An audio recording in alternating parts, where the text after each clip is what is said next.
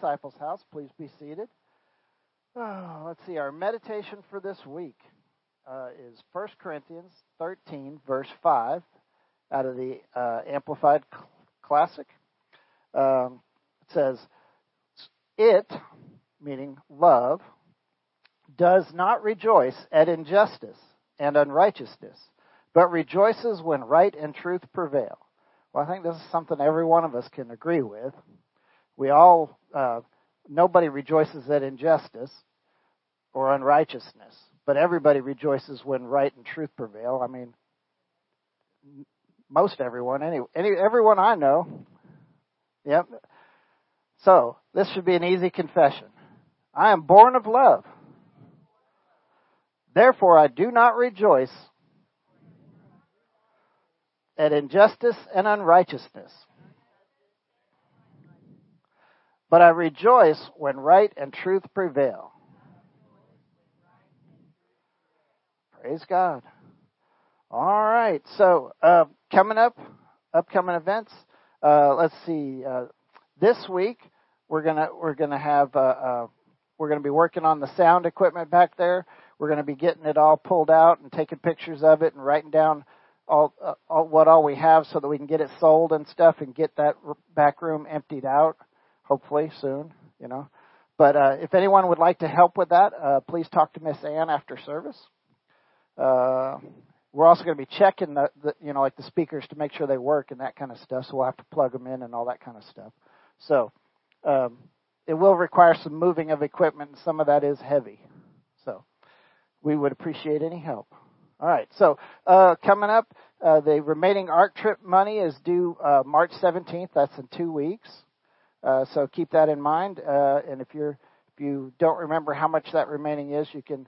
I, I believe there's still some pamphlets on the table back there that you can look at and see how much you have left. All right.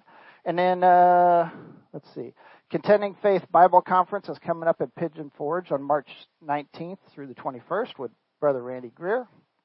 Um, March 29th is going to be our Believer Service, Good Friday. That'll be at 7 p.m. Uh, Easter Sunday, uh, 10 a.m. service. Uh, we'll have a celebration service for uh, for um, the Resurrection Day, and then we'll follow that up with a with a fellowship dinner. All right. So, and the details for that are in the bulletin. Uh, let's see. The Ark Encounter is, is coming up. That's the eight, April 18th through the 20th. That's a Thursday through Saturday. And uh, we'll be going to the Ark Encounter and the Creation Museum, and we're going to have a good time for that. Um, if anybody hasn't isn't uh, has dropped out or anything, but wants to get back in, or they or they didn't get a chance to get in, we still have some openings for that. So just let us know after service if that's the case. But if not, then we'll we'll see how it goes. All right, and then uh, let's see. Brother Randy is going to be having another uh, meeting it's going to be Authority Over Devils and Seducing Spirits Seminar. That'll be in Dayton, Tennessee, and that'll be April 30th through May 2nd. And then, of course, Generation Life Youth Camp is coming up in July. Okay. So that's our upcoming events for now. Stay tuned for newer and more up to date stuff. But that's it for the moment. uh, Lord, We come before you today. We rest in your presence. We thank you that whenever we gather together to meet with you, that you meet with us, that you show up and you are here and you give us our, your peace and, we, and you give us your, your Holy Spirit and that you, are, you lead us and guide us. We thank you that we can lay our troubles at your feet and not pick them back up. We thank you that we can lay ourselves at your feet and not pick that back up. We don't have to worry about anything. We just have to seek you. Lord, we know that you are the answer, the ultimate answer. You're the answer to everything. You're the name above all names. You're the healer, the teacher, the guide. You show us the way that we should go. All we have to do is seek you. Lord, we just love you and we thank you for being here with us. In Jesus' name, amen.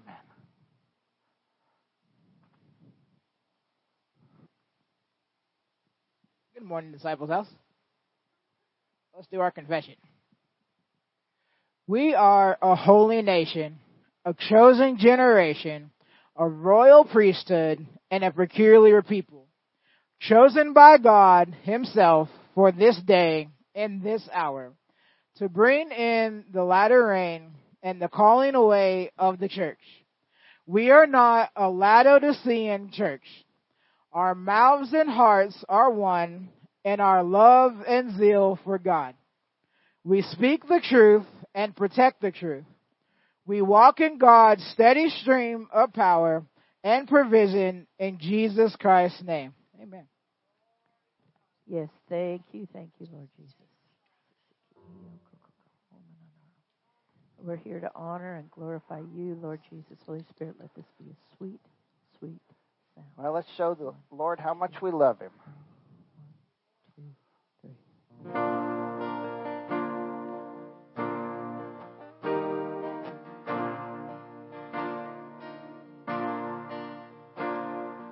three. Who tells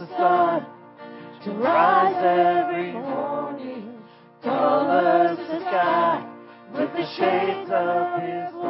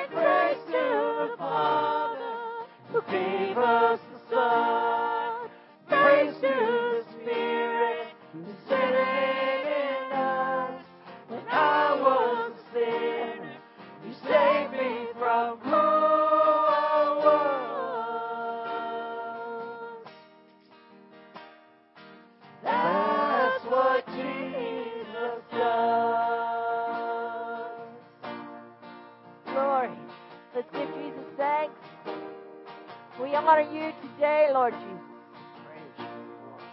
Glory be your name. Oh, praise you, Lord Jesus. Thank you so much, Lord Jesus, for your love, your direction, your correction, your way, Lord Jesus. Oh, always, always, always, Jesus. Glory, glory, glory.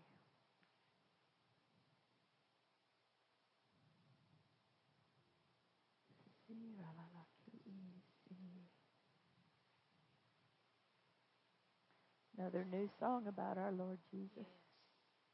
Join us. One, two, three, four.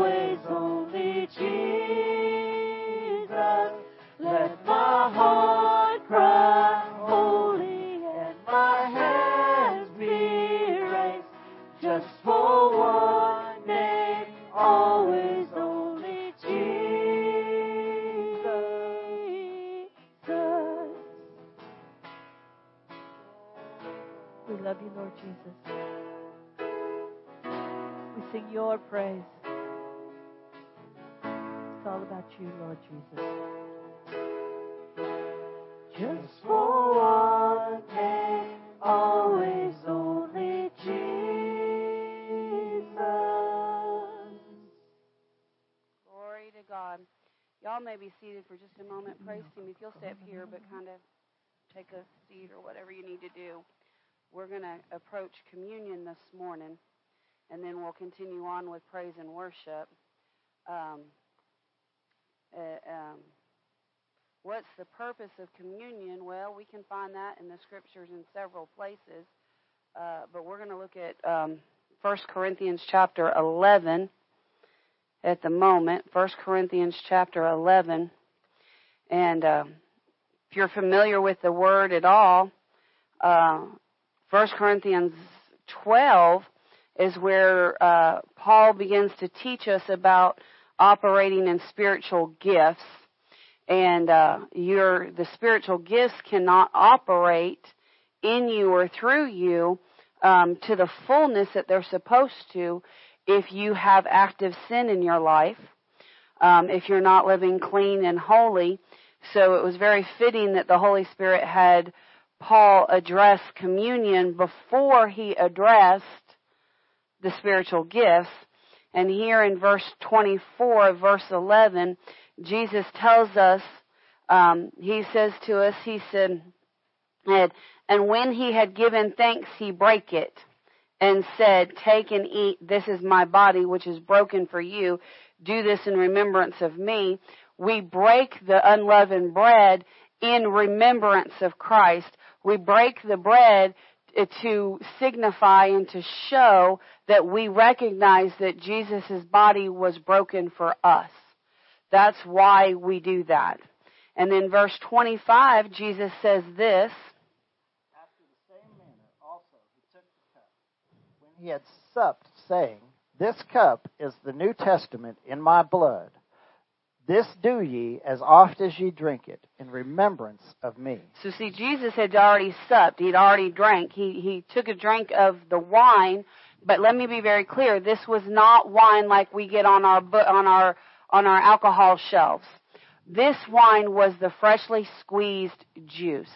In the scriptures, the Greek, the, the Greek language and the Hebrew language does not have a word for juice.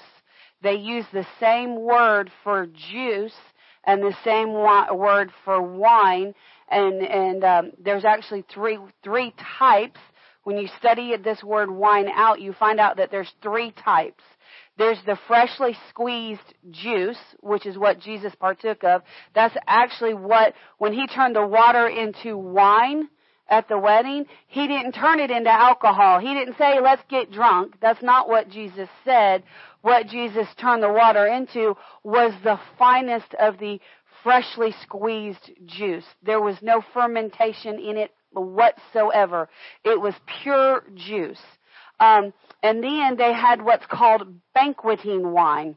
Now they didn't have like you know we have pasteurization and and and uh, and you know they seal the containers and air doesn't get in there and so food doesn't decay.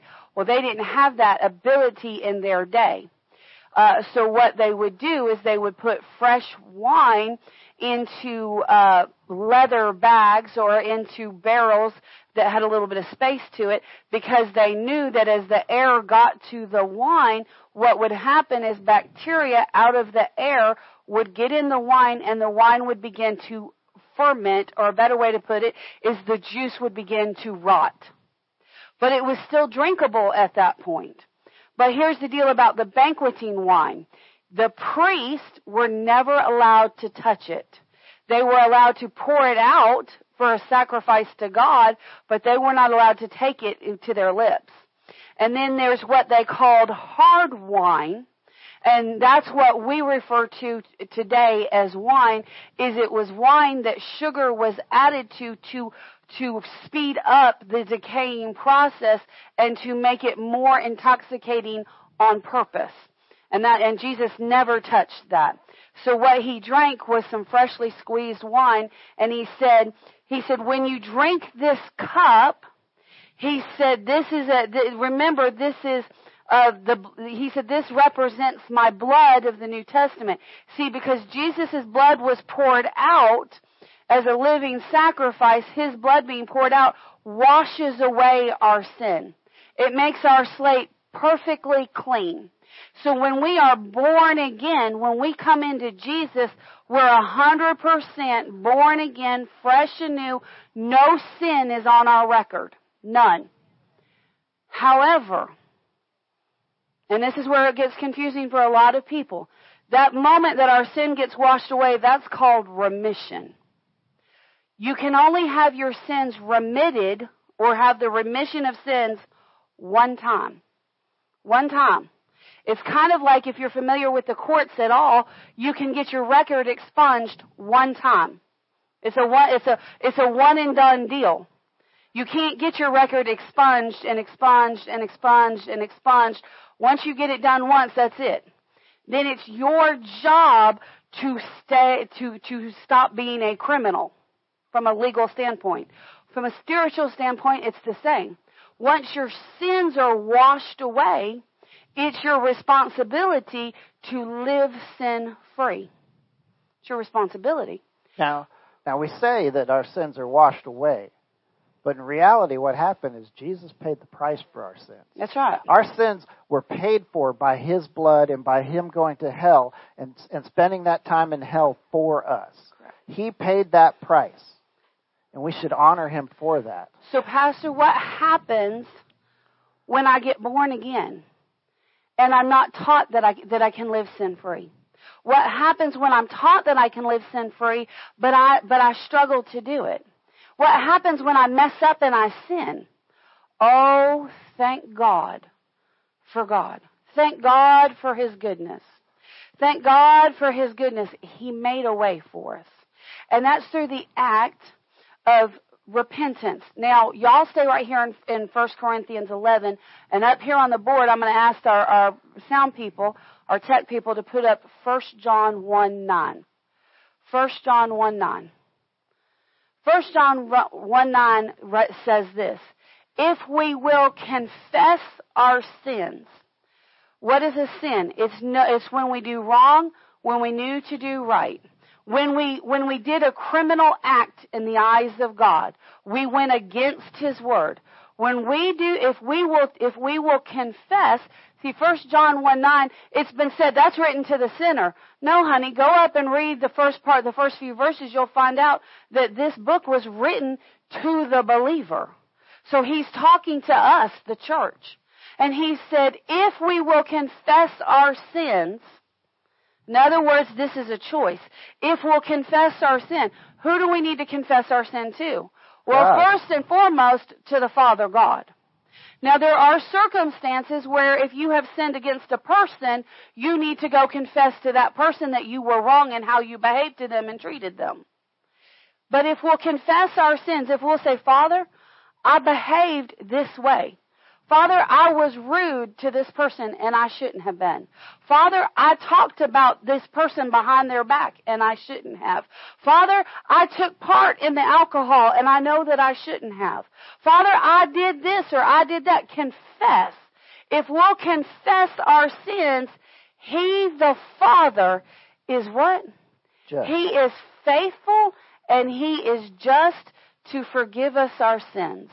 Not only is He faithful and just to forgive us, he is also faithful and just. Look at what it says. He is faithful and just to forgive us our sins and to cleanse us. In other words, that's how we get that sin washed off again. So you've got the remission, but the remission is only once. The confession of sins, this is repentance. Now here's the deal this confession does not simply mean you go, well, Father, I, I, took part in that alcohol and I knew I shouldn't have, so Father, forgive me. And then you go to the cabinet and you get more alcohol. That's not what this is. Repentance is not the asking of forgiveness. Repentance is from that place in your heart, from the same place that you received Jesus Christ, from that place you go, that was so wrong and I am never going to do that again.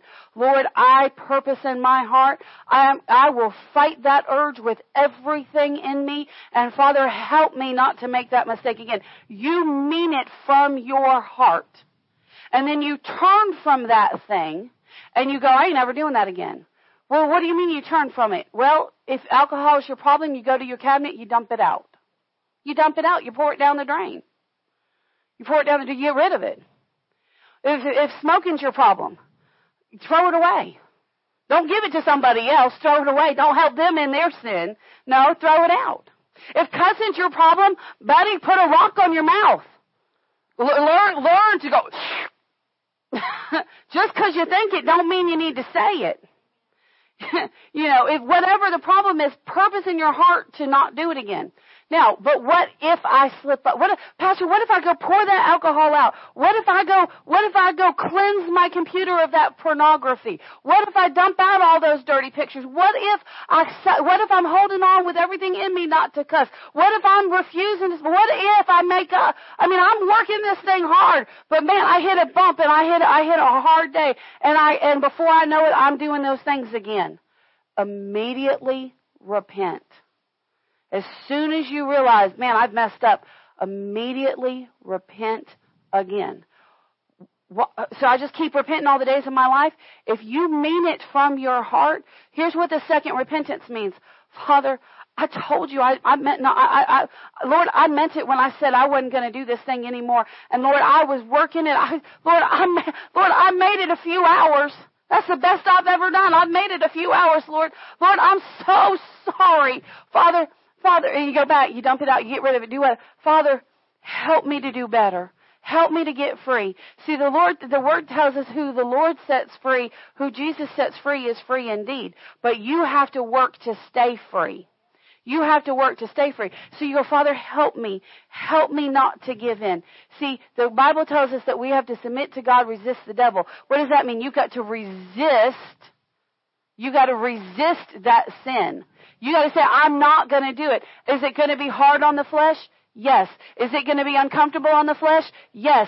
Do you, are you going to feel like, oh my God, if I don't have it, I'm going to die? Yes. But I will promise you one thing. You will not resist to the point that you sweat blood because Jesus has already resisted to that point for you. In other words, Jesus will come in and stand next to you and support you and aid you and get you through it before you ever get to the point that you're resisting with such intensity that you start sweating blood. Why? Because Jesus resisted to that degree. He resists. See, because he, he so badly did not want to go to the cross. He so badly wanted to say, you want me to go die for these hypocrites? I don't think so, Jesus, Father God. He so badly did not want to have that crown of thorns. He did not want to be whipped. He did not want to become one with sin. He did not want to take on our sickness. And that pressure to say, God, I can't do it, was on him. To the point that he literally began to sweat blood out of the pores of his body.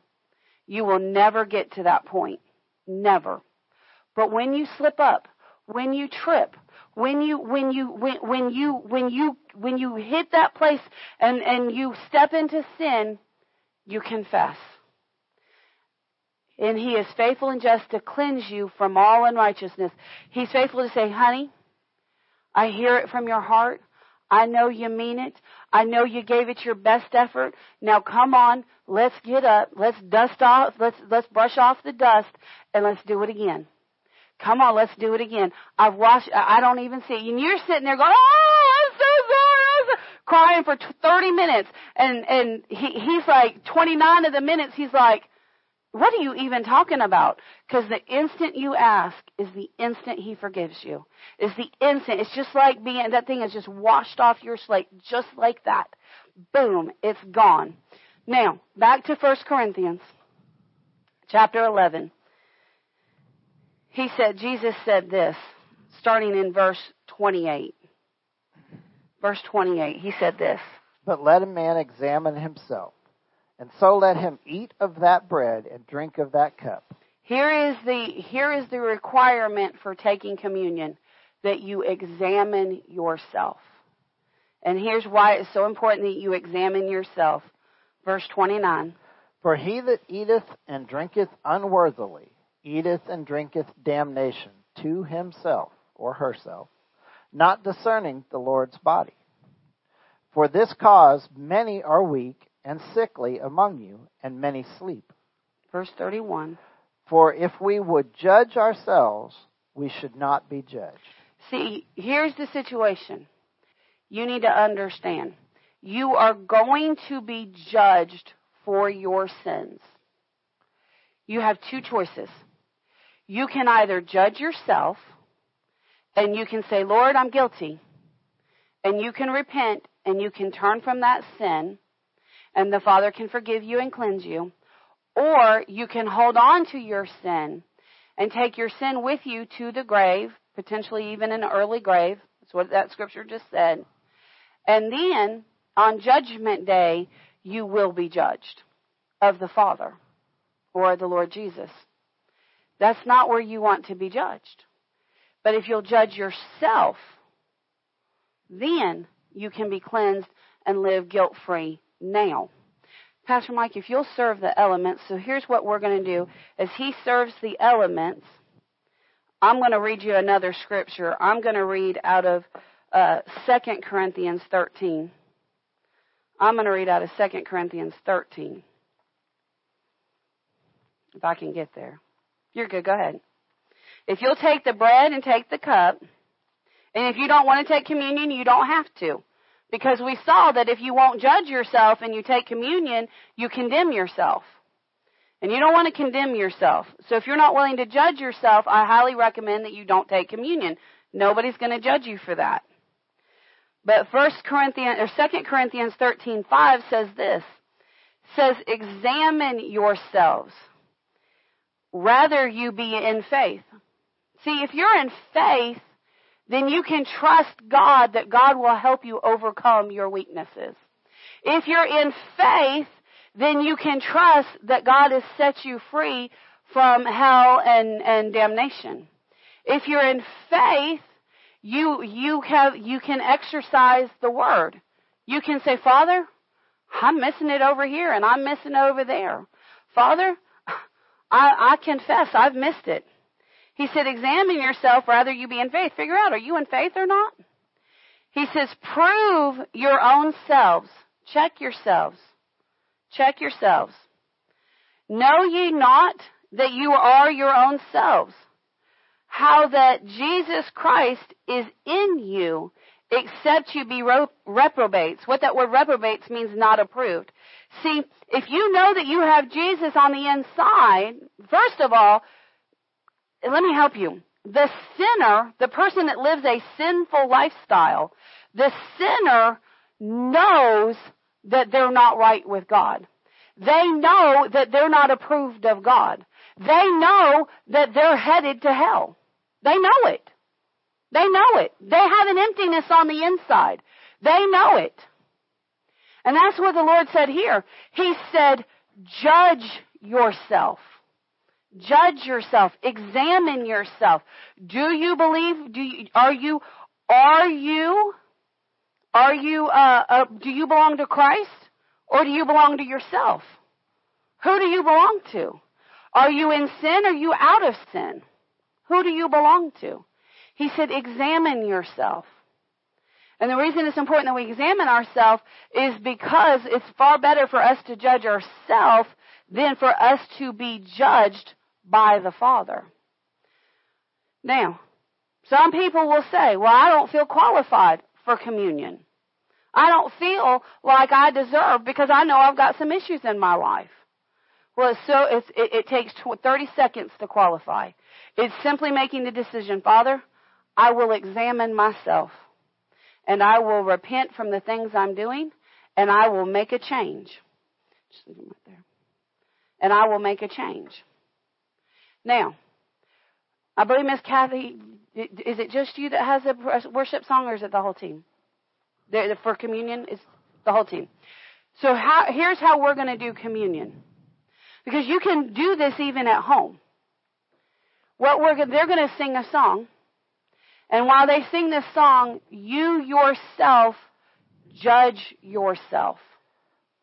And if there's things that you need to repent for, go ahead and repent. Go ahead and say, Father, I've missed it here and I've missed it there and I've changed. Once you've done that, once you've examined yourself and you recognize that Jesus' body has been broken for your, for you, go ahead, and break the bread and take part in it. Then take a few minutes, moments, and, rem- and realize that His blood was poured out for you. And that His blood has washed you clean of those sins that you have just repented of. And if you have no sin, if you think, man, I am living clean, I am living holy, then say this, say, Father, if there's anything that I'm not aware of, if there's any sin that I'm not aware of, Father, reveal it to me so that I may repent. If He brings something to your mind, then repent. And if he says, no, you're good, then rejoice. But then take the bread, take the cup. See, communion means you're having a time of fellowship, a time of communion with the Father. You're communing, you're fellowshipping, you're praying, you're talking to Him. So you get to take the bread in your time. You get to take the cup in your time. And, and, and, and be, why? Because this is holy and this is something that, yes, we do together as a body, but it is also something that you do separately, just between you and the Father. And if you didn't take the bread and the cup because you said, "Well, I don't qualify, I don't, I don't, I'm not ready," that's totally fine. But if rather, while, if, but if you're sitting there and you choose to judge yourself and you say, "You know what? I wish I had," well, it's right here. Come and get it. It's available to you. It's available to you. See, it's so important that we don't do this out of religious duty. It's so important that we don't do this simply because it's what you do when you go to church. It's so important that we do this the way Jesus told us to do it. So as they worship, you take communion. And then, and then from there we'll go on to worship. Glory to God. Thank you, Father.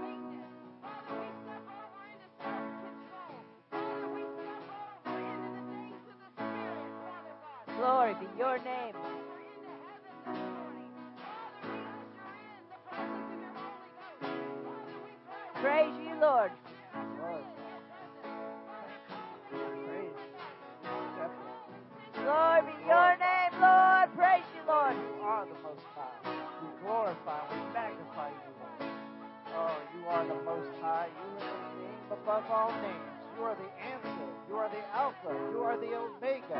You are the all. You are love. You bring life.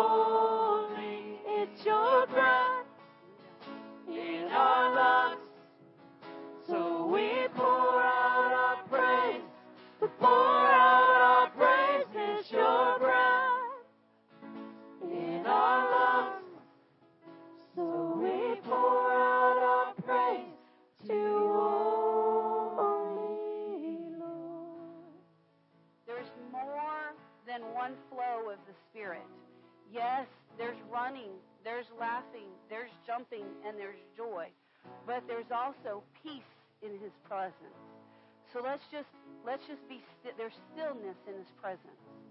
So let's honor that move as well. Let's just settle. Let's just let's just let's let's let's just breathe in that breath of life and let and let our spirits commune with that breath. Oh, and thank you, Father. Thank you, Father. Father, we thank you for your peace. Father, we thank you for your stillness. Thank you, Father. Thank you, Father. Father, we just we just rest in your presence.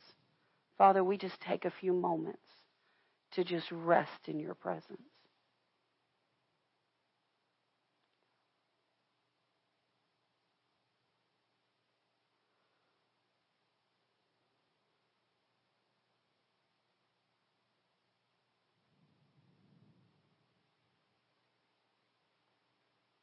Thank you, Lord. Father, we thank you for your time of refreshing.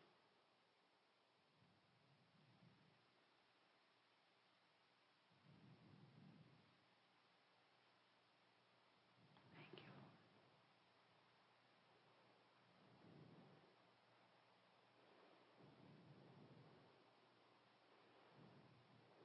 you. Father. Thank you, Father. Thank you, Father. Miss Ella, would it be okay with you if I just prayed over you? You can just stay right there. I just want to come pray over you. Thank you, Father. Thank you, Father. Father.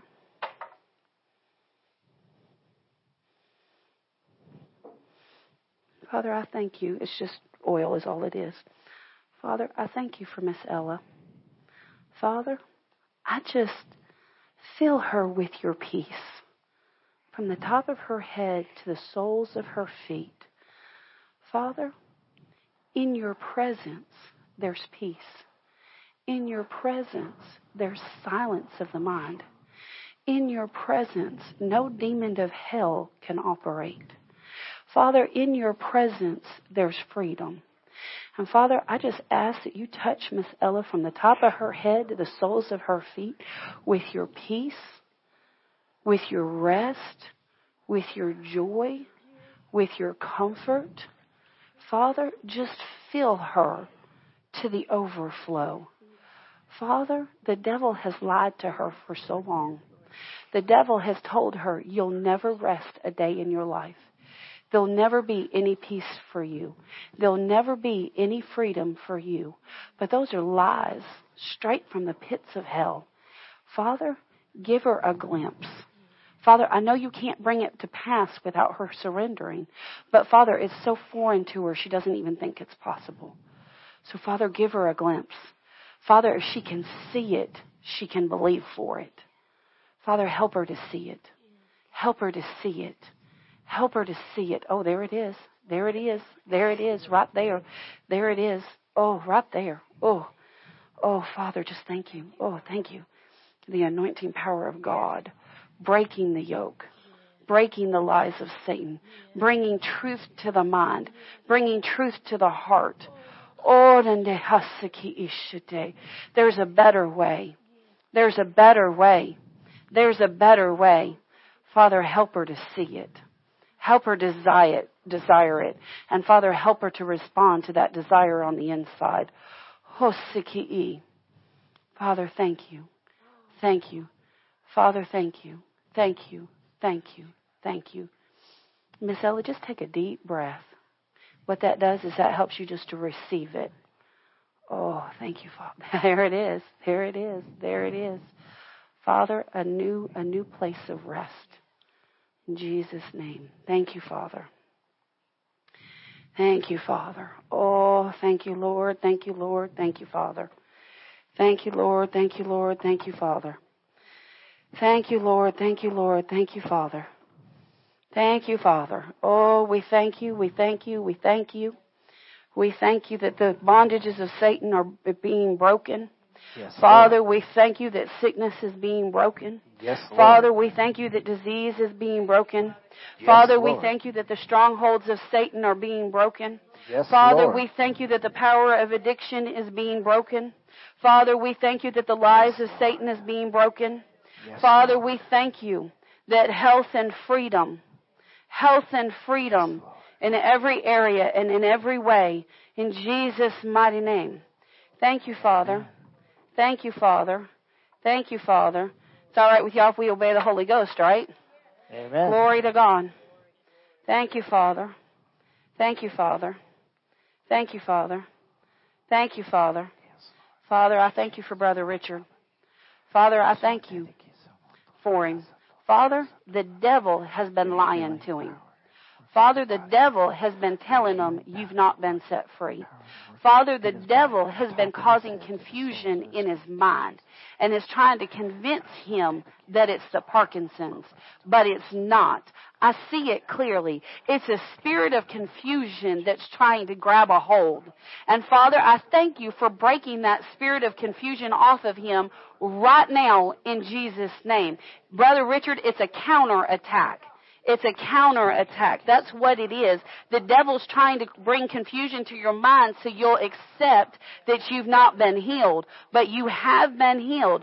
So do not accept that confusion. When you feel like confusion comes, you boldly declare, confusion go in Jesus' name. I do not receive the counter attack. I know that I'm the healed of the Lord. Declare it boldly in Jesus' name. Oh, nehasuki ishande. Maso deha. Father, I thank you for revealing the counter attack. Father, I thank you for revealing the counter attack.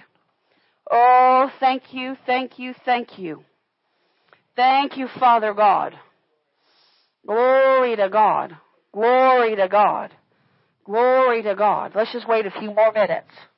Let's just wait a few more minutes. Just pull on the anointing. Father, is there anything else? Father, is there anything else? Father, is there anyone else? Is there anything else? Yaso de ki isha de day. Maso de yaso de ki isha de day. Amaso tu usa ki isha de.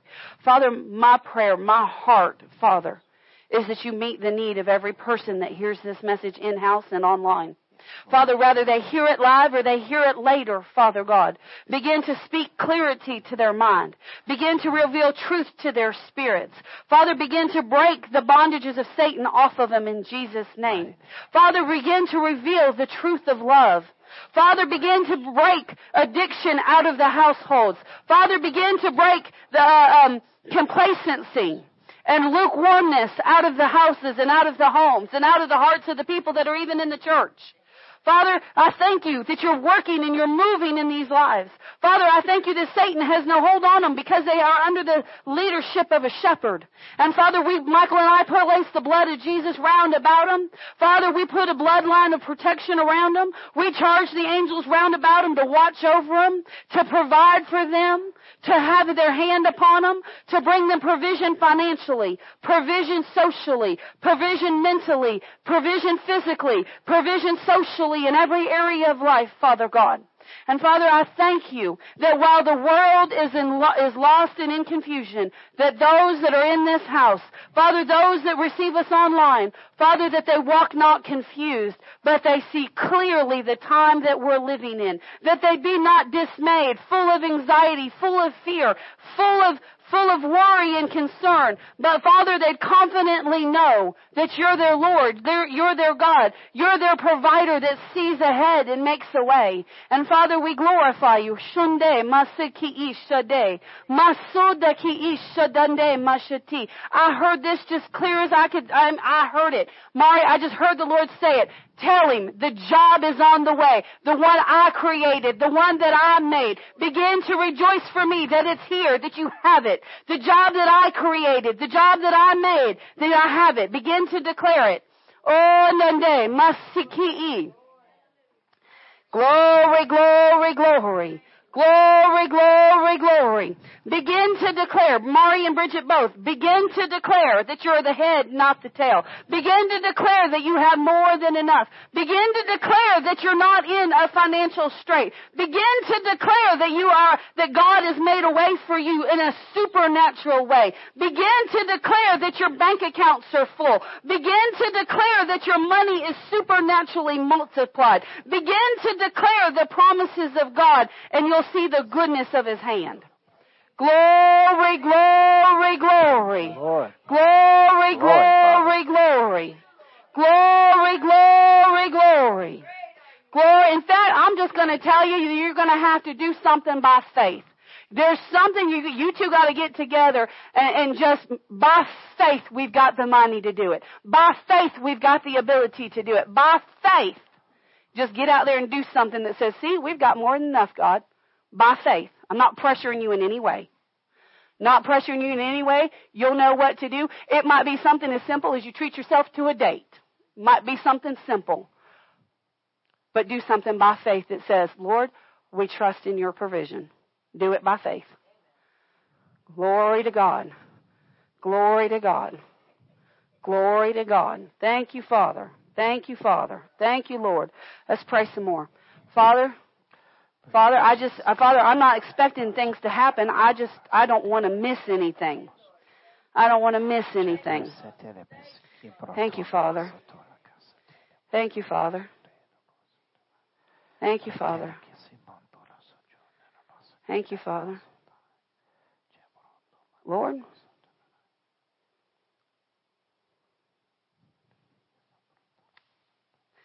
Miss Sue, I hear the Lord say, tell her to trust me to make a way. Trust Him. Just trust Him. Don't try to figure it out in your own might and power. Every time it comes to mind, Father, I thank you that you're figuring it out. Father, I thank you that you're making a way. Just begin to say every, every time. I don't know what it is. You know what it is. But just begin to say, Father, I thank you that you've made a way. Father, I thank you that you've made a way. See, see, when, when, when our natural minds believe that there is no way, love makes a way. The Father God makes a way. When it seems like there is no hope, God makes hope come to pass. There is a way. There is a way. There's always a way. But so often, so often we get to looking at the circumstance from the natural. So often we get to looking at, well, this won't work and that won't work and this won't come to pass. You know, there's no way I can make more income. There's no way I can get better. There's no way I'll ever have a house. There's no way I'll ever get healed. There's no way. There's no way. There's no way. The doctors have said there's no way. The finances say there's no way. The bank account lies. The bank account says, there ain't no way. there ain't no way. there ain't no way. Oh no, but God says, there's a way. God says, there's a way. Come on, there's a way. There's always a way. You He's just gotta, huh? He is the way. He is the way. He is the way. There is a way. We just have to change who we look to to make the way. So often we're looking to us or we're looking to somebody else. But no, there's a way. There is a way. There's a way to break free. There's a way to come through. There's a way to get over to where you need to be. And that way is Him. Jesus said, I am the way. I am the way. Yes, He is the way. And we need to quit looking at self. See, there's been a problem with humanity since the garden. There's been a problem with Adam and Eve. Uh, There was a problem in the garden before they ever ate of the fruit of the tree. See, God made them gods of this world. But then Satan came along. And Satan said, Oh, but if you'll partake in this thing that God said not to partake in, then you'll be like gods. And he'll be, and he'll be, um, what's the word I'm looking for? And he'll be concerned that you're going to overthrow him. He doesn't want you to know the power that you could have because then his authority is at risk. Uh-uh. See, he lied. And Adam and Eve, Eve went, oh, we could be like gods. We could be like gods. We could be the rulers of our, of our own life. Well, Already were. the deception was that they already were. They already were. They already were gods of their own life. What did he do? He, what did, what did, what did Satan give to Adam and Eve through, through the lie? He gave them the one thing they did not have access to. Y'all are looking at me real confused. He gave them access to the curse. It's the only thing he has is the curse. The only thing that ha- Satan has is lack, poverty, sickness, disease, destruction. It's the only thing he has. It's the only thing he was able to give them. Oh, but but man said, "Oh, you mean I'm missing something? I want that something." Listen, you don't want what they have. No, you want what God has. And with God, there's a way. We have to stop looking to our father, Satan. Yeah, I said it, our father, Satan. Jesus said it. Jesus said it. See, the father of the flesh is Satan. The father of the flesh is Satan. But the father of the spirit is God.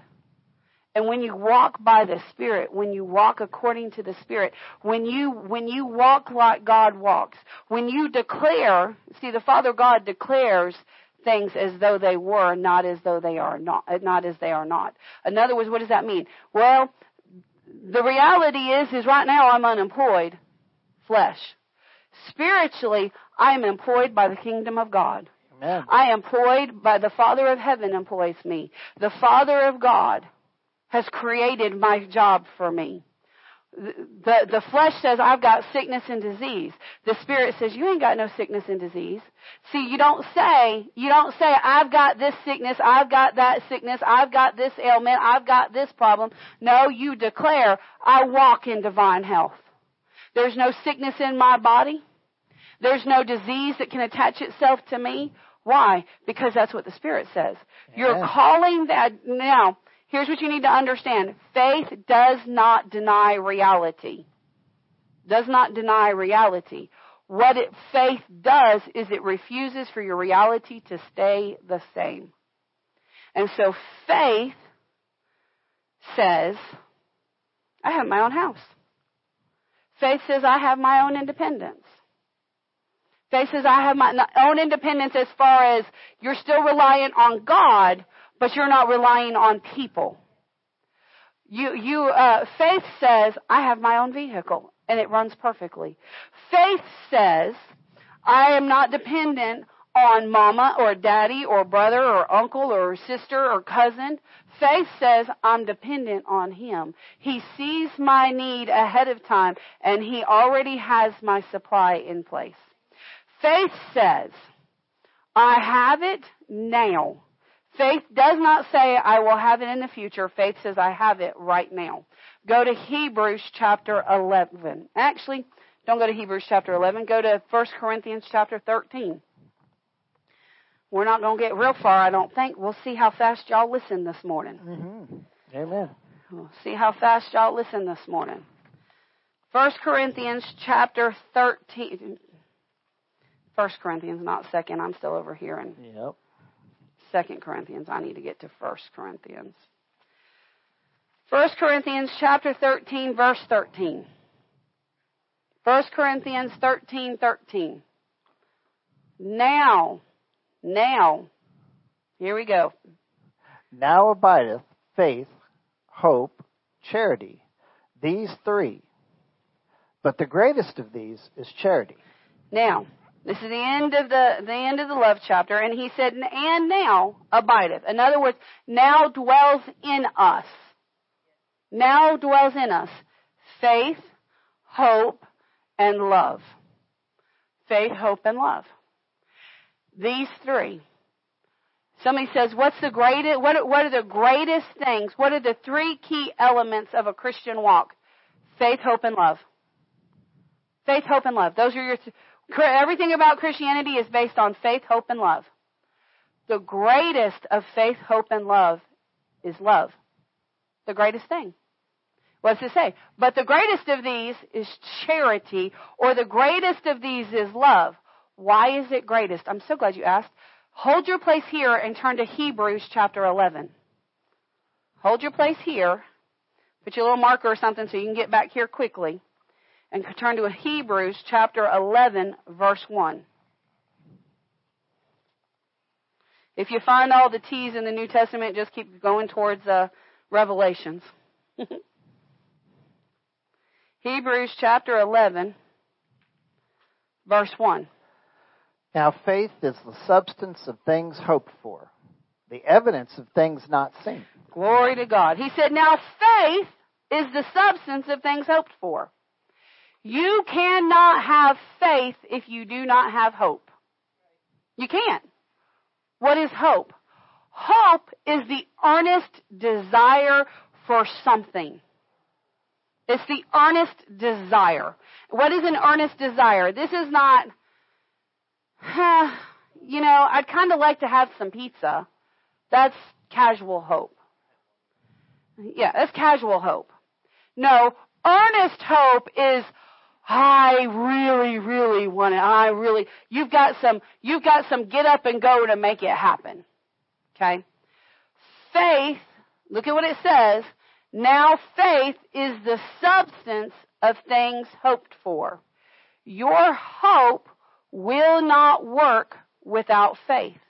Your, in other words, your hope will never be produced, what, what you're hoping for will never be produced or never be manifested without faith. So hope is, is the foundation. You have to have hope for something.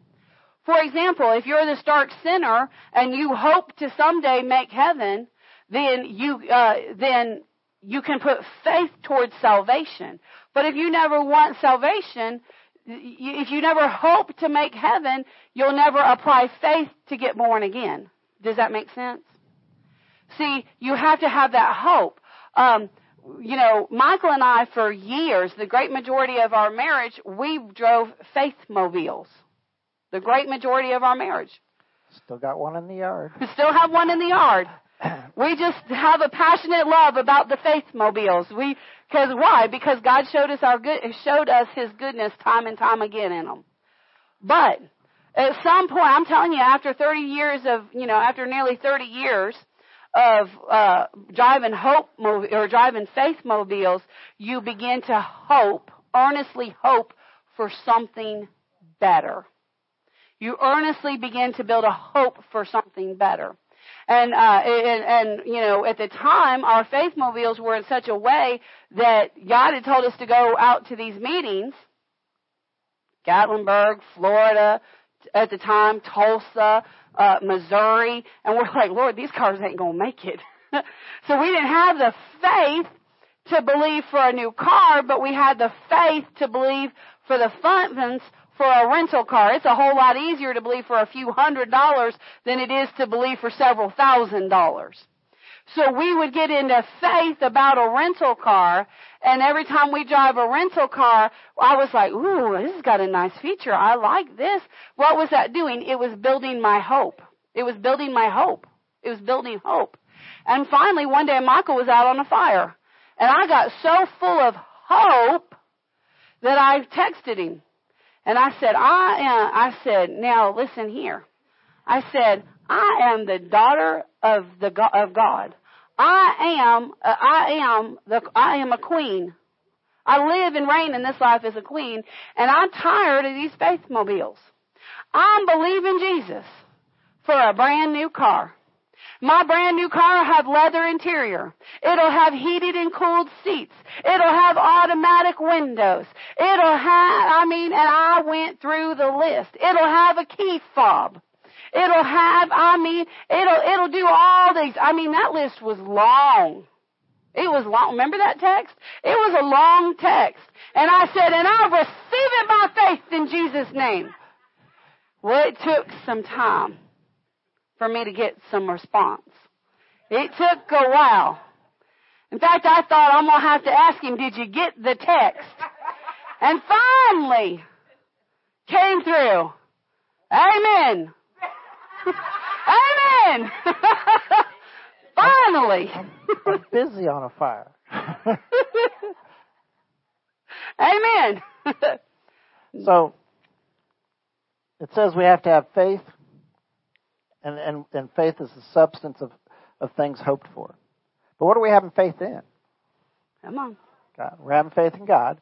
And what what specifically about God? Is it, Well, we know He has ability, but but but what I'm going for here is His love for us. yeah.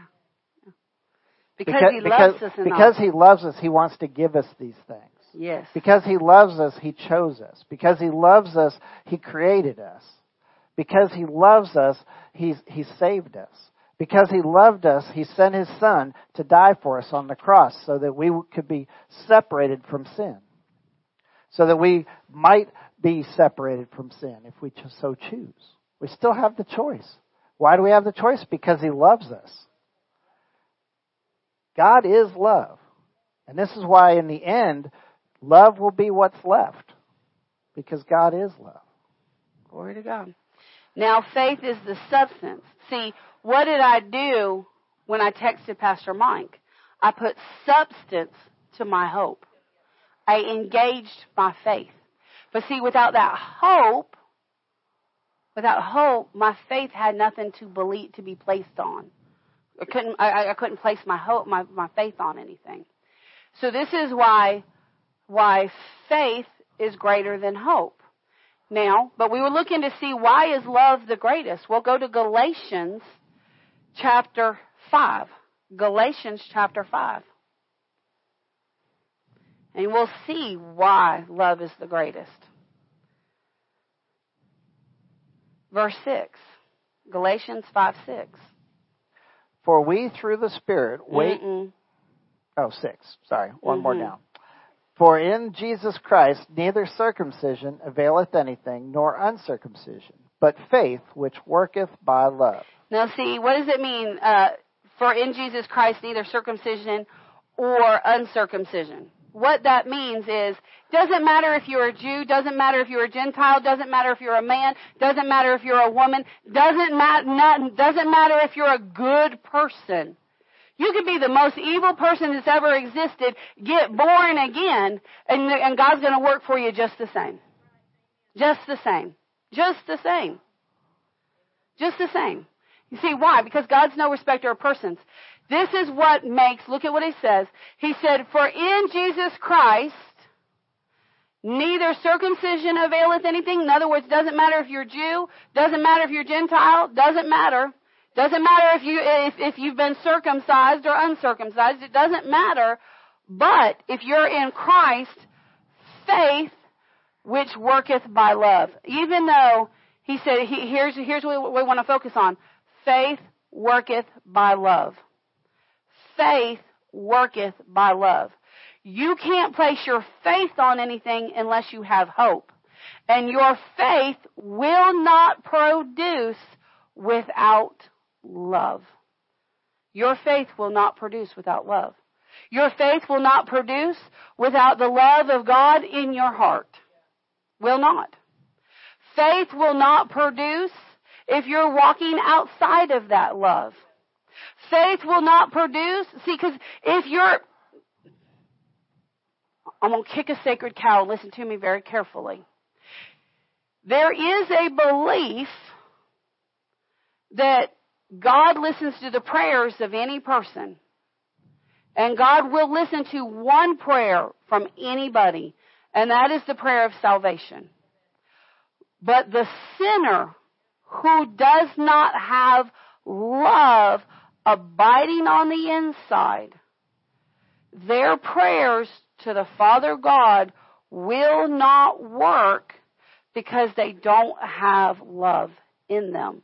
Because their lack of love for the Father causes them to sin, and that sin separates them from God, and God, though He will bless you as far as He can bless you to show you His goodness, cannot answer those prayers. That's why a lot of prayers go unanswered, is because people are full of sin, and that sin is blockading the love of God from working.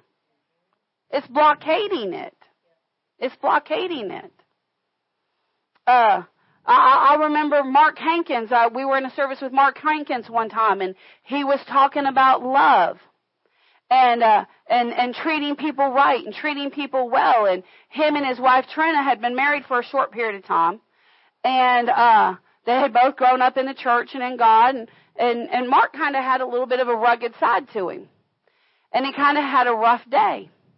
And he come in the house and Trina didn't have the I think it was I think Trina didn't have the dinner ready I think.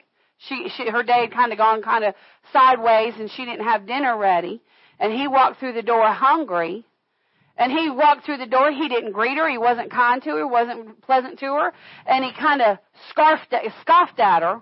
Just oh, why ain't my dinner ready don't you know that's supposed to be what you're supposed that's that's part of taking care of me and that you know, kind of was just kind of rough with her he said, well, I guess I'm going to go, I'm to go in here and, and pray and talk to the Lord while you get dinner ready. He was just rough with her. So Mark went in the bedroom and went to talk to the Lord. And the Lord said, and the Lord was silent, dead silent. I mean, just silent. And he was trying to, God, are you there? God, hello? God, or hello? You know, God this, and talking to the Lord, and no answer, no response. And finally, Mark said, well, Lord, he said, you're not responding to me. What's going on? And the Lord said, I'm not talking to you. He said, well, why not? He said, You treated my daughter unlovingly. You treated my daughter unlovingly. Not your wife, my daughter. He said, until you, he said, I have nothing to say to you until you go out there and you apologize for treating my daughter so badly. Mark said, I ain't going out there and apologizing for her. She knew how hard I was and pled his case with an attitude. And he said, Mark, then I guess we're not talking. And the Lord closed his mouth. Closed his mouth. Why? So finally, Mark got himself under control and went out there and genuinely apologized to Trina. I'm sorry. I was wrong. I didn't treat you appropriately. I didn't t- treat you like the daughter of the king that you are. I know you've had a rough day. I know you're doing your best to get things taken care of. I was in the flesh. I didn't mean to treat you roughly. I apologize. Will you please? What did he do? He repented to her. Repented to the father, repented to her. He said, Is there anything I can help you with? She said, No, I got it. He said, I'm going to go in and speak to the Lord. And so then he went in and he said, Lord, I've apologized. Lord said, I heard you. Now we can have a discussion. See, why? Because faith worketh by love. See, he could not even get his prayers through because of how he had mistreated somebody that the Lord loved. Well, now she's the daughter. Now she's born again. Don't matter. You treat the bum on the street. It's the way people talk. You treat the you you you you're ugly to the homeless person. You know, they're on the right side of the road. Rather, they're doing it because they're honestly, listen, it's not your job to decide if the person on the side of the road is there conning people or if they're actually in need. It's your job to check your spirit and say, Father, would you have me do anything other than pray for them? And if the Lord says no, just pray, then you pray. And if the Lord says, yeah, I want you to reach in your wallet and pull out some money and give it to him, then that's what you do. And if the Lord says, I actually, I want you to get out of your vehicle and go sit down with them and talk to them and find out about their situation and pray for them. The Lord had us, one time we were doing, we were having some, we were having some special meetings and there was a guy that was standing out on the side of the road every single day, people bringing him food and everything. And I said, Lord, what should we do? He said, invite him to the meeting.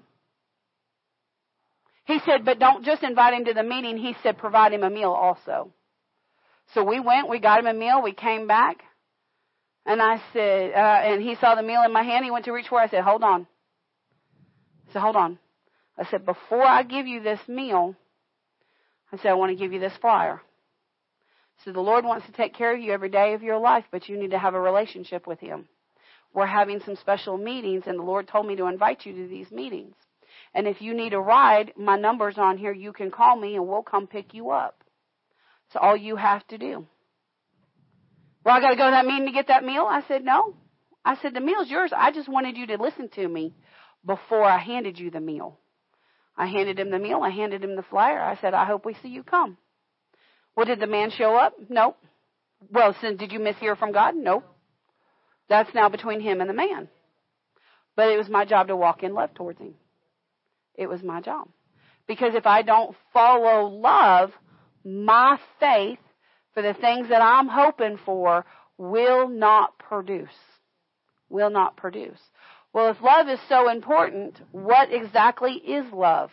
Oh, I'm so glad you asked. Go back to 1 Corinthians 13, verse 4. We'll see how far into this we get. Verse, right. well, let's read verse 4 through the very first part of verse 8. All right. And we're going to read it in the King James. Charity suffereth long, and is kind. Charity envieth not. Charity vaunteth not itself, is not puffed up, doth not behave itself unseemly, seeketh not her own, is not easily provoked, thinketh no evil, rejoiceth not in iniquity, but rejoiceth in the truth, beareth all things, believeth all things, hopeth all things, endureth all things. Charity never faileth. Glory to God. Uh, I'm going to ask them to put this up on the, in the message. We're going to look at the message translation real quick. Um, and I want, to, I want to look at these verses in the message and in the Amplified Classic. I just want you, we're going to go through and we're going to read them. I'm not there yet. Oh, well, Um, go there. But Okay. Uh, I want to read them in the message and I want to read them in the Amplified Classic because it gives you a slightly different view. And then we'll go through and, and kind of define these things.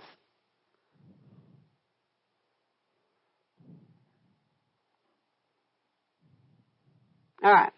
So the message picks up actually in verse 3. The message actually picks up in verse 3. Says, If I give everything I own to the poor, and even go to the stake to be burned as a martyr, but I don't love, I've gotten nowhere. So no matter what I say, what I believe, and what I do, I'm bankrupt without love. See, if we're not walking in the love of God, now this is not talking about human natural love. Human natural love hits a ceiling. Human natural love acts out. Human natural love gives up. Human natural love gives in. Human natural love will will just, you know, people say, "Oh, we just fell out of love." That's because you were operating in human mental love, not the love of God. Here, we're talking about the love of God, the character of God. We're talking about the love that lives inside our spirit. Let's continue on and let's see how this reads because it makes it kind of stupid simple. Love never gives up. See, love never quits. Dad Hagin used to say it this way. Dad Hagin said, the God of love has never been to divorce court. Never. Never. Now I'll tell you after 33 years of marriage, there have been plenty of days that Michael and I, one or, one of us or both of us has said, that's it, we're done, we can't do this anymore. See, that's human love. But then the love of God rose up. And the love of God said, well, divorce isn't an option, so I guess we better figure this thing out. I guess we better talk this thing through. You need to hear me. I need to hear you. We need to come to an understanding. See, love never quits. Love never gives up. Love cares more for others than for self. Glory to God. See, human love is all about me, me, me. Love doesn't want what it doesn't have. Come on. Love doesn't strut. Love or, or, it doesn't have a swelled head, doesn't force itself on others, isn't always me first, doesn't fly off the handle, I was trying to do it without the bars popping up. doesn't keep score of the sins of others, doesn't reveal or, or uh, revel when others grovel. In other words, it doesn't get it doesn't get happy when other people are groveling. Mm-mm. Takes pleasure in the flowering of truth. Glory to God. Puts up with anything. Trusts God always. Always looks for the best. Never looks back, but keeps going to the end. Love never dies. Glory to God. That's the message version. Let's look at the Amplified Classic version. Amplified Classic. They'll probably have it on the screen faster than I can get it here, but we'll see. There we go. go. All right. This is the classic version. All right. Love endures long and is patient and kind. Love never is envious nor boils over with jealousy, is not boastful or vainglorious, does not display itself haughtily, is not conceited, arrogant, and inflated with pride, is not rude, unmannerly, and does not act unbecomingly. Love, God's love in us, does not insist on its own rights or its own way, for it is not self seeking. It is not touchy or fretful or resentful. It takes no account of the evil done to it. It pays no attention to a suffered wrong. It does not rejoice at injustice and unrighteousness, but rejoices when right and truth prevail. Love bears up under anything and everything that comes, is ever ready to believe the best of every person. Its hopes are fadeless under all circumstances, and it endures everything without weakening. Love never fails, never fades out, or becomes obsolete, or comes to an end. Glory to God. It will do us good. It would do you good. I've done it before and I need to do it again. It would do you good to read this verse out loud at least once a day. These verses out loud at least once a day to yourself. It would. It would help you tremendously. Uh, we're going to kind of look at some of these definitions out of the King James because if I tried, I tried, I started to do it out of the Amplified, and whew, that just made it harder. And I did, actually, I went to do it out of the Message, and that didn't work too well either. So we're going to go back to the King James, and we're going to look at this. That word charity is actually the word agape, and it means love of God. That's what it means, the God kind of love. So you've heard people say, "Well, I ain't no charity case." What they're saying is, "I don't, I, I, I don't want any love. I don't want any love." No, you want love. You want to be accepted. If there's one thing that's true, in fact, years and years and years and years ago, when Brother Randy was asked to start doing some youth camps, he said, "Lord, I don't know what to tell these teenagers. I don't, I don't know what, I, I don't know." And the Lord said, "Randy," he said, "It's very simple." He said, Every teenager wants two things. Two things. Number one, they want to be loved, and number two, they want to be or they want to be loved and accepted, and number two, they want to be wanted and needed. It's that simple. They want to be loved and accepted, and they want to be needed. That's it. That's it. Well, guess what? I have come to find out. That's what every adult wants too. That's what every adult wants too. Well, guess what? When you come into the body of Christ in a moment of time, just like that, you are loved, you are wanted, you are needed, and you are accepted. Every requirement that you have is met in the family of God. Well, I've met some mean Christians. I've met some Christians that'll just, I mean, they just soon kill you as save you. I mean, they're just hateful. Why? because they've not established their love walk. They're not walking in the love of God. That if they're truly born again, that love of God is in you. See, the moment that you see, this is what we have to understand. The moment that you are born again, something on the inside changes. What is that? Your spirit becomes filled and flooded with the love of God. You become a new creature deep on the inside, but the outside has not been renewed. You Christian are responsible for renewing yourself. You, the Christian, are responsible for taking what happened on the inside and causing it to show up on the outside. That's what the water baptism is all about. You're, when you get water baptized, it's not to get you saved and heaven bound. Don't ask me why we're going here. Somebody needs to hear this. Water baptism will not save you. Water baptism is a public declaration that says, I've already been born into the family of God. God is living on the inside of me. I know that I know that I am heaven bound. There's been a change on the inside and now I am purposing to make a choice to make what is going on in the inside show up on the outside. And then when you make that public declaration, you do it in front of friends and loved ones and church members and other sinners and whoever's important to you in your life. And then from that moment forward, they're all eyes. They're watching you. They're watching you. Did you really change? Did you mean it when you went in that water? Did you mean you were coming up different? Or did you just do it because, well, I felt like I should? Or because I thought I should. Or because, well, uh, my friend was doing it, so I, I didn't want my friend to think less of me, so I made the commitment too. Listen, if you don't put on the body of Christ after you've been water baptized, your water baptism does you no good. Your water baptism does nothing to change God. It's supposed to tell, it's supposed to be the, the point of contact in your life where you begin to make visible changes. That's the moment that you go, I know I have the love of God on the inside. I'm going to work to make the love of God show up on the outside. Lord, how do I do that? Lord said, go to 1 Corinthians chapter 13 and begin to make these things come to pass in your life. The first thing that you need to do, young Christian, is you need to learn to be patient. Be patient. Do not pray for patience. Do not. The, Pope, the pastor's telling me not to pray for patience. I'm telling you not to pray for patience because patience is already in you.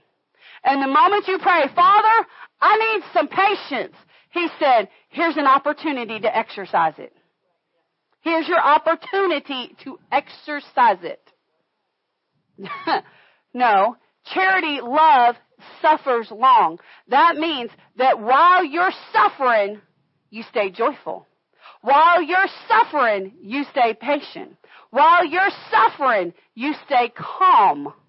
While you're suffering, you continue to have a smile on your face.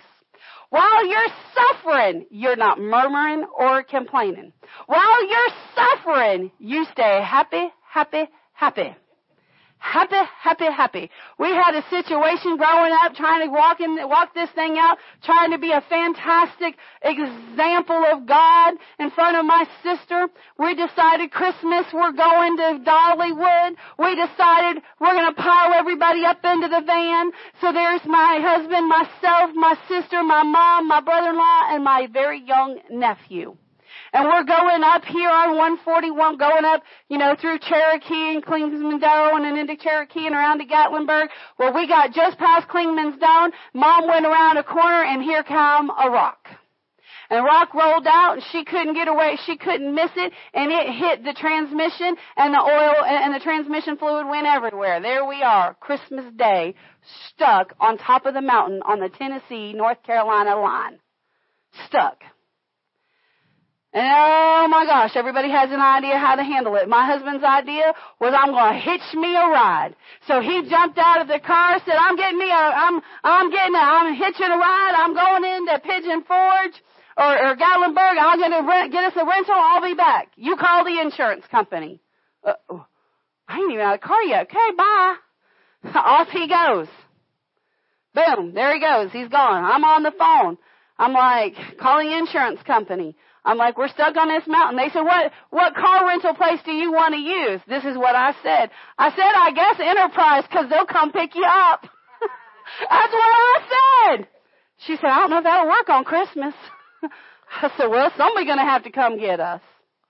So long story short, finally we ended up on, uh, in, riding in the van and the van was on the back of a rollback.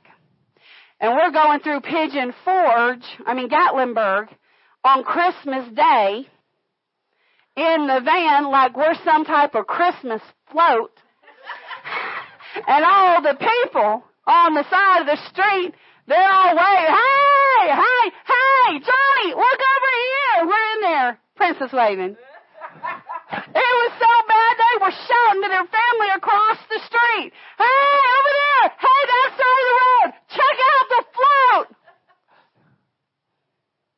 Because we're in this thing. We're, we're here we are. they're driving along.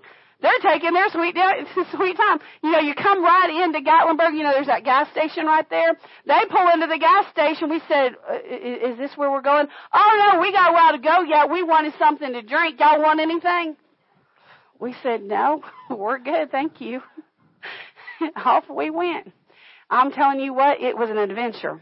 It, before before they came and got us, I was fussing and fighting with the insurance lady and I was getting frustrated. My patience was being worked. And my sister, who at that time was, well, she was just her, she was just a bully. She looked at me and she just said, I thought y'all were a Christian now. I thought nothing bad was supposed to happen to y'all. My redheaded temper was still being worked on at this point. And I looked at her and I said, Jesus never said we wouldn't have any problems. Jesus said that when problems arose, we were supposed to stay joyful. And I put on my big Barbie doll smile. She knew what that was. You know what the Barbie doll smile is? The Barbie doll smile is the smile that you wore, is the, smile that you wear when you go to the, this was I when I was a kid. I'm not talking about now. When you'd go to the denominational church, church and you had to act like everything was all good and fine, and so you'd drive up in the church parking lot and you did this. And this is how your face stayed. For hours. Until you got in the parking lot, in the car, and the car was out of the parking lot, and there was nobody else around. And then you went, oh my child. So my sister asked me, she, so I looked at her and I said, Jesus never said you weren't having any troubles. Jesus said you're supposed to say happy and joyful in the moment. And I said, and I'm joyful. Can't you tell I'm happy, happy, happy? And she's like, oh yeah, you're real happy. I'm like, I'm smiling, aren't I? Uh huh. See, see. Patient. Patient. Love is patient. Love does not lose heart. Love does not fade. It does not lose its vitality. It does not lose its life. Love does not falter. It does not weaken, wilt. It does not become despondent, having no hope. Love does not give up hope. It does not become dispirited, dejected, or goes into the decline. Love does not waste away. Love, your patience is slow to anger and slow to punish. I'm telling you what, for a redhead, this was hard to learn. I'm telling you what, I very much so. I'm a, I'm a, I'm a, I'm a old cartoon kind of girl, and I'm telling you what, you know how Donald Duck, he's all cute and his little tail's waggling and he's all happy and he's all proud. He's like, yeah, I got this going on, and he's all sweet and kind until something don't go his way. And then all of a sudden he loses his mind and he's spitting and sputtering and they've got the little thermometer on the screen and you see it rise and it goes like this and then Donald just loses it. I relate. So, said, love is slow to anger. I said, Lord, that's a problem for me. He, I said, how do I get this under control? He said, you need to learn to breathe. Learn to breathe? He said, yeah. He said, when you feel that thermometer rising, start counting. And I would. One, two, three, four, five, six, seven. He said, not like that. He said, one, one, one number for one breath. One, two, three, four. That just gets you angrier because now you're short on oxygen. no. He said, no, I want you to do it like this. One. Two. By the time you get to ten, you're pretty calm. And if you're not, you start over and you go to 20. No, love is slow to anger. Love is slow to punish. Because one of my favorite saying was, let me in there, I'll handle this. Let me get in there, I'll handle this. I know how to get the job done. See, I worked retail for years, and so when we would have a problem in a store, them not wanting to give us the price or something, there was some type of issue or something, Michael would look at me and go, this is your territory. Because I knew how to get it done. I knew exactly what terminology to use. I knew exactly who to talk to and who not to talk to. And I wouldn't waste my time with the, with the regular clerk. I'd go, where's the manager? They go, oh, well, they're out of, I said, I'll stand here and I'll wait, get them. And now they're like, oh, we're going to be in so much trouble. We're going to be in so much trouble. Yeah, fix my problem. Immediately they start fixing your problem. not telling you how to get over on people. I'm just telling you I was quick to punish. I was quick to handle it. Love will preserve patiently and bravely in enduring misfortunes and troubles. What does that mean? It means that when misfortune comes your way, when trouble comes your way, when the devil throws a fiery dart, when the devil throws some type of something at you, you stay calm. And you stay brave. You don't get into fear. Love does not allow fear to enter in. You stay patient and you stay brave.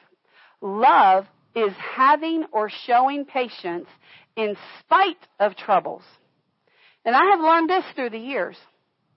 I have learned that, yeah, you can bulldoze your way through it, but you'll save a whole lot of time, a whole lot of blood pressure issues, and a whole lot of stress if you'll love your way through something. If you'll be kind to somebody. I've heard it time and time again. Now I haven't had to deal with it. Michael's had to deal with it. Michael's put it to work. But, you know, going to the airport, your flight gets canceled, your flight gets delayed, your seat gets bumped, whatever, and everybody's having an upheaval, and every and the and the and the counter people are turning people left and right, and they're getting chewed out, and they're they're at their ends. You go up to the counter, say, "Hey, how you doing?" "Oh, it's a bad day." I I'm really sorry you're having a bad day. I pray that your day gets better. I pray that the people become more patient with you and calmer with you than they've been treating you. I'm very sorry for the way you've been treated today. How much, you know, their their stress level just went just went just dropped. What can I do for you? Well, I happened over here the last person that, you know, they're they're trying to get the same place I'm trying to get to and I you know, and and I know you told them that you couldn't do it and and you know, I'm, I'm just asking, do you have any other alternatives? Is there any other uh, suggestions or ideas that you might have? And they go, you know what? Had that person been nicer to me, they'd be sitting on a plane right now. Hold on. Click, click, click, click, click, click, click, click. Here's your ticket. Go down there. Get on the plane. They'll be leaving in 15 minutes. It's happened time and time again. Why? Because love stays patient in spite of trouble, in spite of hardships in spite of problems. I can't tell you people say, oh, those cops pull you over, you're getting a ticket every time. Just, I'm very sweet to them, I'm very kind to them. Yes, sir, yes, ma'am, yet no, ma'am, no, sir, whatever I need to be. Are you, you know, are you having an okay day? Praying for your safety? 99, 99% of the time, I get off with a warning. Large percentage, why? Because I'm kind to them. I'm nice to them. I'm walking in love towards them. See, love will change your situation. Uh, love is not only is now, now I want you to notice in the King James it says charity suffereth long and is kind. And actually that and is italicized. So really it says love suffereth long is kind. Being kind is directly connected to being patient. It's not just being patient, but it's being kind while you wait. And kind simply means is mild, having or showing a friendly and gracious, considerate nature. If you walk up to somebody, if you're dealing with a situation and you walk in the door, I mean, I've seen it. I've seen people come into the door this way and I'm like, oh Lord. They come up to the door, they've already got, I mean, they look like they've been baptized in prune juice. They're just mad. They look, I'm not trying to be rude, but they look like they have not used the bathroom in two weeks. I mean, they just look, you know, miserable is what I'm trying to say. They come to the front, they come to the door, they fling open the door, and you're thinking, oh gosh, ugh. But if you'll stay smart, how are you doing today? You doing okay? I'm having a horrible, blah, blah, blah, blah. I'm so sorry to hear that. I, I'm so sorry that's your situation. Let me see if I can do anything to remedy that. And all of a sudden, they start to relax kindness will get, will take you a, uh, take you a long way. Kindness will take you a long way. How are we doing on time? Oop, we're right there at it. Well, let's look at love envieth not, and uh, and we'll we'll kind of end on this one. Love controls the soul's emotion. That's what this means. Love envieth not. What does this mean? This means that your spirit controls the controls the emotions, the thoughts and the emotions of the soul. Your spirit will control your emotions. Your spirit, this love is a refusal to feel discontented or uh, yeah, discontented or resentful by someone else's possessions or qualities or luck. See, you control your emotions. You're driving down, you're driving the faith mobile, just trying to get to where you need to go. And here comes one of those huge, decked out, beautiful mobile homes. And it's on the back of it, it's got some big, nice you know, SUV. And they've got electric bikes on that thing. And they've got a four wheeler on the trailer. And I mean, it's just money, money, money, money, money, luxury, luxury, luxury. And your, and your emotions go. Must be nice to be able to have all that. And what is that? That's envy. Father, I thank you that you blessed them so abundantly. Father, Father, I don't know their financial state, but Father, if they have debt, I ask that you help them to get it paid off quickly and effectively so that they don't lose any of it and they don't carry the stress. What is that? That's refusing to envy. That's refusing to envy. I heard Jackie over here, she said, I was describing it. She said, debt. You know what that is? That's trying to not envy, but that's still the voice of envy because you're giving you what, what you're doing. I'm not being, I'm not picking on her. She I, she knows she's giving me permission to use her in these in these examples. But but but what is that? Why? Because I've done the same thing. I've said the same thing. Wow, look at that. Look at all their debt. What is that doing? It's taking me from envy directly into judgment. It's taking me from envy directly into judgment. That's not walking in love.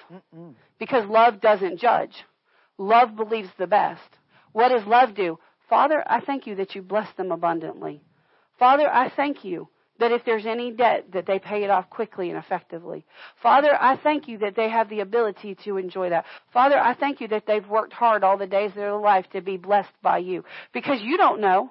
Maybe that was the desire of their heart. Maybe they scrimped and saved and tithed and gave and maybe they're financial supporters of the kingdom.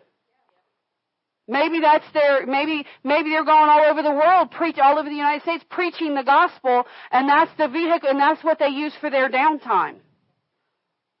Maybe that's what they're doing. You don't know. You don't know. No. Envy, envy, envy refuse, or uh, love refuses to feel discontented. Love says, I'm not gonna, I'm not gonna be envious. I am not gonna be envious.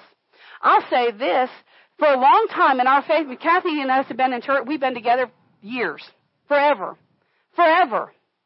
And I remember Kathy get a new car, and here we are driving the faith mobiles. Man, that sure is a pretty Jeep. Man, that sure is a nice one. And the first, the first time it was envy. Oh man, well, she's a doctor. She's worked hard for that. But still, that was that, that feeling. But now, when she gets a new vehicle, I'm like, girl, that's amazing. Look how God's blessed you. I'm so happy for you. And I mean it with everything in me. Because she deserves it. God's blessing her. God's taking care of her. God's, God says, daughter, you want it? Here you go, honey. I'm so excited to see the Father take care of her. I'm so excited. Man, I was thrilled for Derek when he got this thrilled. Well, that's a brand new Jeep. Of course you'd be thrilled. Man, I was thrilled for Derek the day that his dad showed up with a van with 400,000 miles on it. Yeah, it still runs. Okay. Glory to God. Still running, huh? Thrilled. Thrilled. Why? Because the Father met his faith met his faith. Uh, love refuses to be contentious or jealous. Notice this says refuse, which means it's your choice how you respond. It's your choice how you respond. I'm not going to be jealous. You know, Michael and I dealt with infertility for years and years and years and years. And every time I turn, about the time I'd get settled, about the time I'd get okay, about the time I was like, Lord, you know, I don't fully understand this, but I'm okay somebody come up pregnant. I've desired twins. Somebody come up pregnant with twins.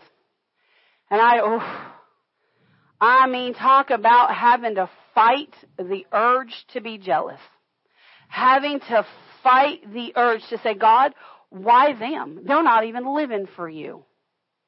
Having to fight that, I got good at it. I, it took me, it took, I'm not gonna lie, it took me a while. But I finally got to when somebody said they were pregnant, I said, whoo, Lord, praise the Lord. I got to where I would bless them with baby showers. I, not, not, you know, and, and, and not because it was a faith act on my part, although there was a, there, there was a truth in that, but at the same time it was, Father, I refuse to be jealous. I, I, I purpose in my heart to bless. To bless. To bless. See, you, you, you know, love is, this is what you have to understand. Love is not a feeling, love is a choice. Love does not engage in, in, um, Rivalry. rivalry. In other words, now, does that mean, you know, my family, we had, we're big, you know, we're, my family came, my, my granddad's family's from Alabama. So, you know, we have the big Auburn, Alabama rivalry. Some of the family went to Auburn, some of the family went to Alabama, and so, you know, it's always the big rivalry. But it's not that type of rivalry in our family. It's fun. We just kind of like to, oh, you know, I, you know, oh, I know you're, you know, you're get, you know, oh, Alabama's coming out on top. Oh no, it's going to be Auburn. You know, we like to kind of, you know, but that's a fun type of rivalry. No, this type of rivalry is when there's a lot of contention. You know, if they were, if, if my family was getting in fights over it, that would be wrong. But we weren't getting in fights over it. It refuse, uh, love refuses to to get into a conflict refuses to get into a conflict. Love refuses to struggle. Love refuses to get into strife. Do you know how many churches are split because of strife? Preach love, love. Listen, the church ever gets into into strife, I'll tell you what we're preaching on. We're preaching on love till you get past it. Amen. Come on. Because if you're in love, you'll get past it. At some point, you'll say, you know what? It's not my decision. It's not my choice. I trust that they prayed and heard from heaven, and if that's what they want to do, that's what they're going to do. And if they've missed it, well, Lord, I ask that you bring them to correction and you help them get past it. Come on, love prays. Love doesn't fight. Love doesn't feud. Love doesn't get into dissension. Love doesn't get into discord. Love is not um into why antagonism.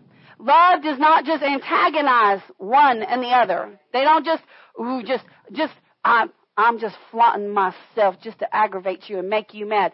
That's antagonizing somebody. That's saying, "Come on, come on," just just just trying to get them riled up. Love doesn't do that. Love does not create a fraction. It doesn't create a discord between people. It doesn't cause a splitting. Love does not get into enmity. Love does not, where there's love, there's no room for hate. Enmity is hate. Where there's love, there's no room for hate. None.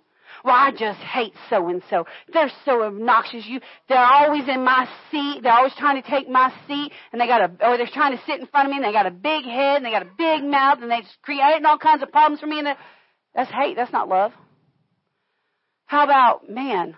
I sure am glad they like to get close to the anointing. I mean, I've, you know, you find something. You can't find anything. Well, they sure do have pretty teeth. They got nice. Father, Father, I thank you. They got Father. Look at that. They got good taste in shoes. I mean, find something. Find anything. Find something. Get out of the hate.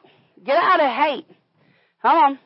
Uh, we'll go through the rest of these because we're out of time because the Holy Ghost had his way this morning, which is a wonderful thing. Amen. Glory to God. Thank you, Jesus. Thank you, Jesus. Now, tonight, it is prayer and healing school, and tonight, we're going to be talking about uh, fear, worry, anxiety, and casting your care. Uh, it, because fear, worry, and anxiety can actually create sickness in your life. It can bring sickness in your life. It can bring lack in your life. So I want to teach you how to pray away fear, how to pray, pray away worry and anxiety. We're going to teach you how to cast it. And we're going to teach you how to recognize if you have truly cast those things off. So uh, we'll do that tonight at six. We'll gather at five thirty, have a short time of prayer, and then we'll do the words, and, and then we'll get into prayer and healing school at six, and then Wednesday night, and then again, um, all of this equipment that's in this back hallway um, we need to go through it and uh, get it in a position to where we can sell it. Um, and we're not selling it for a huge price or anything like that. Um, the, the church the church is not in financial debt. Let me make this very clear. We're not selling it because the church has a need for finances. We're selling it because uh, it was stuff that we acquired uh, when we t- when we took over an older ministry, um, and we just don't have a use for it. We just don't. Um, and so we're going to sell it at a very reasonable price. And if the Lord leads us to, to donate some of it, we will. But um, any money that comes in, what any money that comes in will do is uh, we'll use that either to take care of some needs that we have in the sound booth, or we may use some of it uh, to do a book order. One of the two. Either way, it's going. A hundred percent of it's going right back into the ministry. Is what I'm saying. Um, and you know, and that's just a resource that God's you know left us, and so that's what we're going to do. Derek, come on by faith. Um, glory to God. You took off this morning. I'm so proud of you. Uh, the second time you came around, you were walking as smooth. I don't know if you realized it, but there was absolutely zero limp in you whatsoever. You were walking as normal as possible. And I thought, Lord, you're an amazing worker. You want to bless the tithe and the offering? Oh, Lord, we thank you for this this this bread that you've given us this morning. We thank you that that that you have given us the bread of life, that you've given us this bread of your word, that we can eat on it, that we can, that it will nourish our spirits and our souls, that, that, that we can grow and we can draw closer to you, Lord. We thank you for, for allowing us to, to meditate on this bread and, and to and to bring it further and deeper into our lives, that, that we can draw closer to you as you draw closer to us. Lord, we just love you and we thank you for your blessings. We thank you for your Holy Spirit. We thank you for your Son. We thank you for everything that you've done for us, Lord. You have done so much more than we can ever repay. And Lord, we want to see your work done here on earth as it is in heaven. This is why we give into your kingdom. We give with a generous heart and a, and a, and a grateful Thank heart you, that, that to see your work done, Lord. We ask that you bless this offering, that it go further than we can ever ask, hope, or think towards the doing of your work here on this earth. And Lord, we just we just ask that you make us a better uh, that you bless us that we can become a bigger, blessing, blessing. for you Yes, and for your Thank you, kingdom. Lord, we just love you and we want to see your work done.